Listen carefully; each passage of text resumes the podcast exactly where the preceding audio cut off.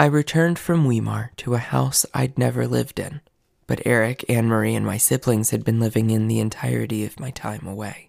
This new house was in Asheville, North Carolina. My options for the future were to continue college at a community college in the area, or attend Southern Adventist University, one of the denominational institutes formerly associated with the religion. This school was considered liberal by Eric, Anne-Marie, and others, but is largely considered to be mainstream in its views and rules. One day, into classes for spring semester of 2015, the financial aid all fell into place, and I moved into the dorm on campus, a few minutes from Chattanooga, Tennessee. During this one semester, I'd lose my virginity, explore my attraction to other genders, have my first girlfriend, spend the night with a boy, play the devil in a theatrical production in front of a few thousand people, have breakdowns, breakups, and begin to see the many shades of gray in the black and white life I'd always lived. This is Girl Found.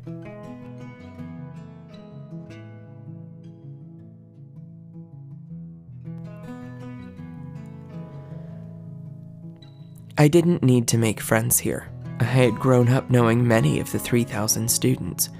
They were other pastors' kids, children of members, and youth group acquaintances. Some people I reconnected with after years of not knowing them, and picked up friendship as if no time had passed at all. That's the way it was with someone from my young childhood, who I hadn't had any contact with in 13 to 14 years. I didn't realize she was attending SAU until I ran into her on the quad. She was older by 3 or 4 years, and gave the impression she'd seen a lot of life already. She didn't know anyone on campus, so we spent a lot of time watching movies at her apartment on campus. I liked the attention, and she liked having company without having to meet new people. We watched everything from Ace Ventura to Firefly's 2 seasons. And one night, halfway through a movie, she laid down in my lap. We started making out, and I was late for curfew. 2 nights later, we picked up where we left off. I had mixed feelings. I liked the attention. I wanted to learn, and without sex ed, practice makes perfect. But to this day, I'm not entirely sure it was my choice, my decision. Did I say yes, or did I not say no? I rode back to my dorm at 1:15 a.m., just under the line for curfew. Lips tingling, brain on fire, and I cried myself to sleep. I was 20 years old. We remained friends, but it was weird after that. I auditioned for a part in the campus-wide passion production the school did every year. It was a large walk-through event that attracted approximately 6,000 people through the day. I auditioned for a disciple, and after, they asked me to cold read the lines for Satan, tempting Jesus in the Garden of Gethsemane. That's the part they gave me. There's a reason I mention this. My questions, anger, and guilt came out in the lines that I memorized and in my performances. I even changed the lines and sought approval from my director. And as I stood on a seesaw of conviction, I voiced my doubts. One night I sat curled into my chair across from Joel, a pastor's kid from my region I knew as a child. He'd just told me that he was bisexual, and the silence stretched. What he surely thought was my judgment forming was actually a circuit being completed in my mind. One wire touching another, a spark between them and the light bulb blinking on. So am I. There's more to this story, so keep listening through this short break.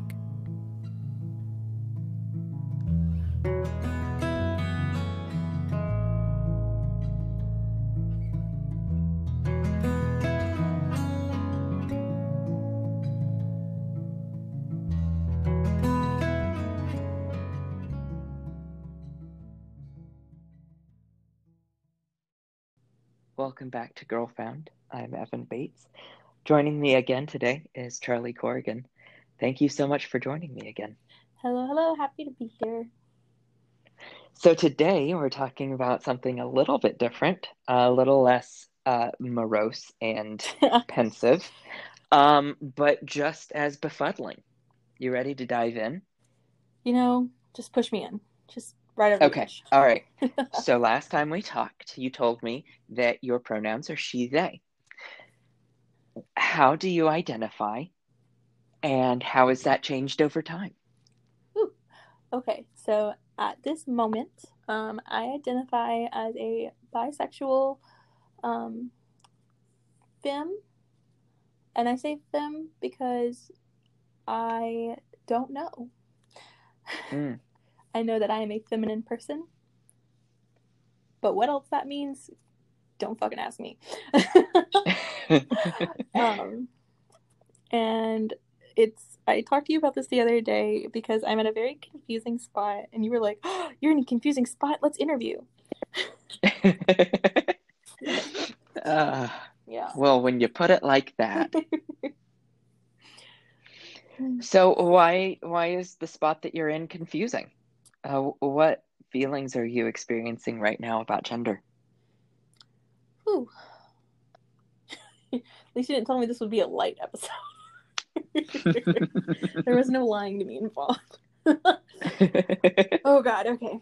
I have some confusing thoughts about gender, and that's the main gist of my confusion here is, what does gender matter outside of societal roles?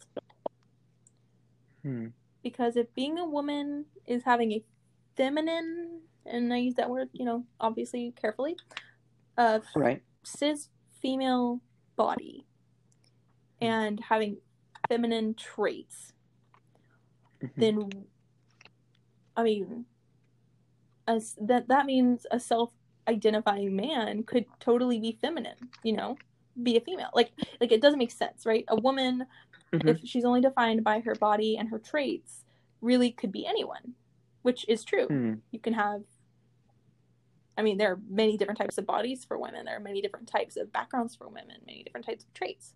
So if gender is more than cooking, sewing, gathering flowers, and singing to birds, why do we have gender, basically, is where I'm at. Does my identifying gender matter? And I'm not sure that it does. Because I think the goal here is to have a society without gender norms. Why do you think that having a society without gender norms would be beneficial? I believe that gender norms are used to limit people. You know, like I said, I don't have this very well thought out. Gender norms are used to limit feminine people. By feminine, I mean people who display traits that are common in a cisgender, heterosexual, female way. So, like, men who wear nail polish or makeup are beaten down. Women who weightlift and run executive positions are beaten down. Gender appears to me to be a way of limiting people. It's a set of chains that we don't need. So if we could have a genderless society where gender doesn't fucking matter, yeah, pronouns, we'll keep the pronouns if we want. But like, it makes me mad. So what I hear you saying, and, you know, correct me if I'm wrong, please, but you're saying that the only reason that gender exists is to benefit men. Yes, that's what I'm saying. In what way does a gender stereotype benefit women? I mean, tell me three, and I will concede. But I can think of 300 that benefit men. Yeah. So I couldn't tell you one. Yeah, it's the same. It's the same problem that it's a misogynistic problem that is also run into with race questions. You know, is there a race stereotype that benefits BIPOC people? No, There isn't. I mean, not that I can think of, not that I've heard commonly used by the people I work with or the people I lived with growing up. So, I mean, really, what are these, like, norms and stereotypes except chains? So that's where I'm at on gender. That's very interesting. Thank you for sharing. Yeah. So describe some of your feminine aspects and feminine characteristics that you see in yourself. Titties.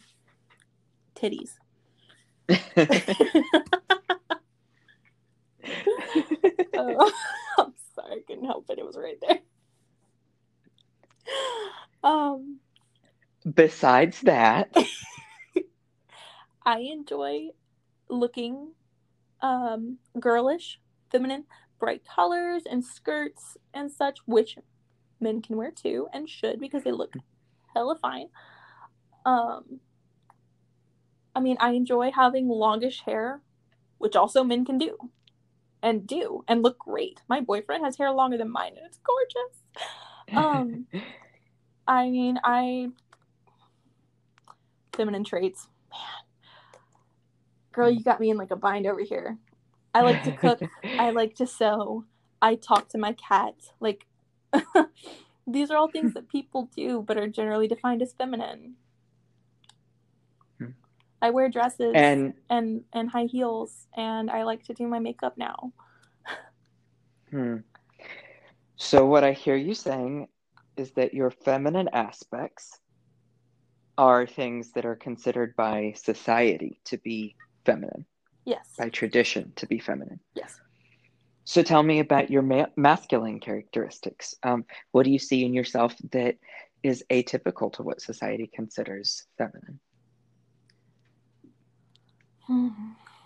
Well, if we're going with the whole 1950s feminine look, I mean, I enjoy being independent financially as well as like emotionally. I enjoy being a boss, running around, doing like running projects at work. I'm a dominant person in bed, which is very disturbing to a lot of insecure men.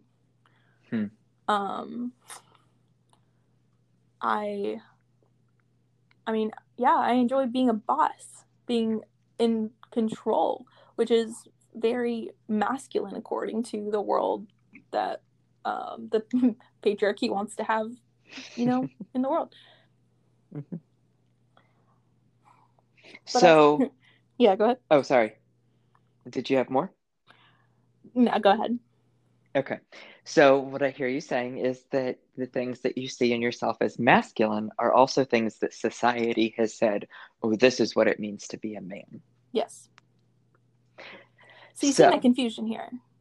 I do. I do. So when you look in the mirror, do you see, and I don't mean physically, like you can look in the mirror and see titties, but that doesn't answer my question. When you look in the mirror, do you see a woman? Do you see a man? Or do you see neither? When I answer with my feelings and not with my head, I would say neither. Yeah, I would say neither. But I also enjoy identifying as a woman. There's a lot of strength in being a woman, you know. There are a lot of good things about being a woman. And the unity I have with other women is one of those things. I mean, obviously there's discord as well. But connecting to a woman on things that we have experienced, it feels good, you know? So it's hard to say I identify another way if the way I relate to people is now going to change, you know? Which obviously, you know, you've gone through, you've run the gamut of identities and gender identification and like sexualities. You've really worked hard on finding out who you are. So I'm a little stuck. What do you think would change for you if you started telling people that you were non-binary?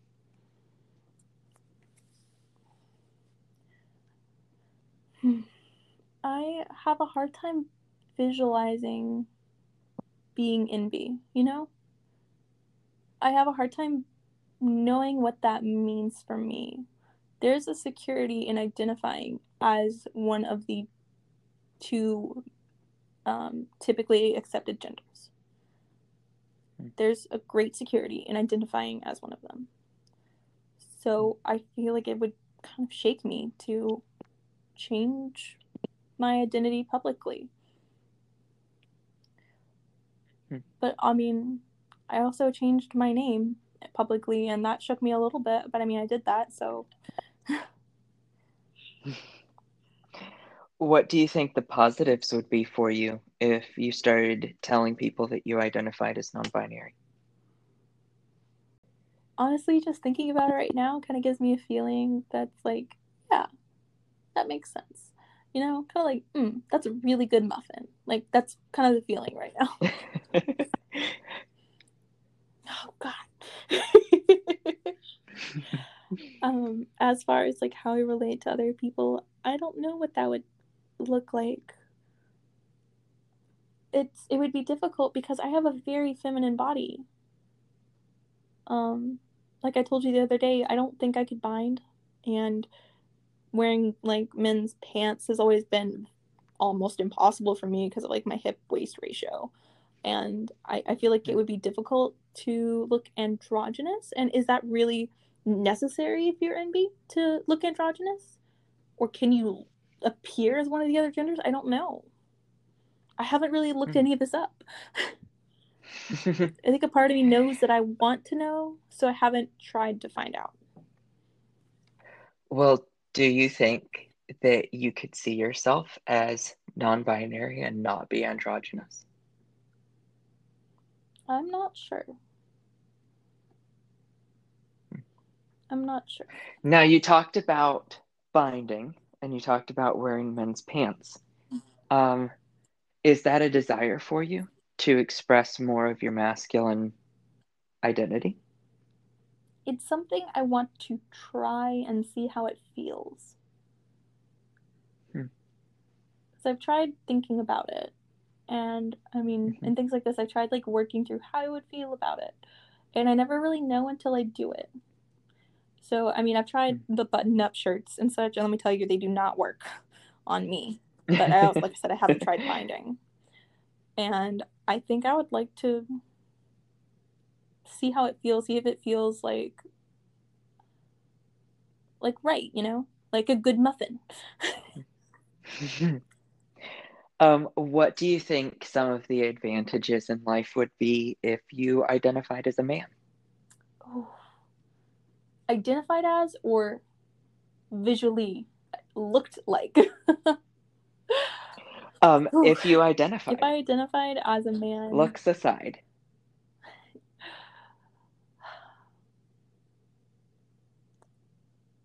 I don't know if there are many, because a lot of the benefits that society gives men are based on appearance or attitude. You know, like, people who identify as male, how with, you know, long hair, who wear dresses or bright colors or paint their nails, or are, as many put it, flamboyant, they don't get treated the same as men who wear slate gray suits and have the stupidest haircut I've ever seen, that all men, cis-het men, seem to have. You know the one. Oh, I know. It. I was a victim of that. It was a terrible haircut, and I'm glad you're growing yours out. Oh, thank you. You know, so I mean, what benefits would I have identifying masculine as opposed to feminine if really the only thing other people care about is the way you look and appear? Oh my God, I think I'm non-binary. Is that the... I was going to ask, is that the reason that you've hesitated expressing or sharing some of your more masculine tendencies and identities? Is it because you see that it wouldn't change much for the way that people see you, but it might bring some disadvantages. Possibly. And I've run scenarios in my head of what would happen if I decide, if I one day wake up and go, shit, I'm a dude and transition. What does that look like? What does that mean for me in society? I think I would have some benefits that, for example, you aren't getting as transitioning MTF. Is that how you say MTF? Sure, yeah. You're not getting as many benefits as I would get FTM because of appearances. And also, I mean, I'm sorry, I like having boobs and I don't want to transition because I don't want to lose my boobs. That's pretty much it. Shit, that's pretty much the only reason I wouldn't identify as NB or masculine is because I like the way I look and I enjoy my appearance, and that appearance is feminine by society's definition. So you're saying that if appearance had nothing to do with how you identify, that if your appearance could stay the same, that you would identify differently as what you identify now? I think so. Yeah, I think so. You have to understand, I'm working through all this literally right now at my supervisor's desk. I know, and I really appreciate your vulnerability and your willingness to talk about this. I'm happy to. If they can hear me, the people who are in the break room, they can, either go fuck themselves or accept me for who I am. So, yeah. I think I understand better how I feel about all of this, and also I makes me really think I identify as a non-binary person. Because really, what are the binaries except roles that the society that I and many other people hate have assigned us? So tell me more. I need you to talk now. Well, I was going to ask you if you have any dysmorphia. Have you ever experienced any dysmorphia about your body? I know previously when we talked on the podcast, you mentioned some of the shame that you felt as a child. Yes. But today, do you feel any dysmorphia attached to the physical gender expressions that you have? Some, yes. Unfortunately, I have worked very hard over the last 2 years to accept my body for the way it is, not for what I want it to be, not for fitness or weight or health, but just to accept my body. And I'm doing better than I ever have, looking at myself in the mirror and not feeling ashamed or disgusted. I looked in the mirror today and I said, damn girl, you look great. And that was cool. I do feel like there are some changes I want, but I can't have. Some things that feel a little messed up to me that I just feel don't fit on my body. And I'm not talking like, I'm not talking like scars or curves. I'm talking like genital expression. I was born assigned female at birth. I have female reproductive system, whatever, and I have never liked it. And I think for a long time I didn't appreciate my own body because I wasn't, I was taught to be ashamed of it. But now that I've come to terms with my vagina, my ovaries, my uterus, I still don't feel like it's me. I would rather have assigned male at birth, genital expression. And put very succinctly, I'd like a dick. And I know that because I have experimented with packing. I've experimented with using strap-ons in sex, and I have 100% enjoyed myself more, felt more comfortable, at ease with a silicone penis. Well, thank you for your brutal honesty and working through how you identify, how you see yourself, some of your insecurities, some of your strengths. This is a conversation that is really difficult to have, and I appreciate that you've been willing to have it with me. Well, to make up for how long our last interview was, I think that we've reached about the end of this one, and I appreciate your willingness to talk with me. Thank you so much for the time that you've spent with me again. I really appreciate you taking the time to talk with me and also help me work through my feelings on this. Absolutely. Well, listeners, thank you again for joining us on Girl Found. I'm Evan Bates, and I hope that in this coming week, you make a pointed effort toward challenging your gender expressions that have either made you uncomfortable or just don't make sense, but they're what society has always expected of you. So thank you again for listening. Bye-bye. Bye-bye.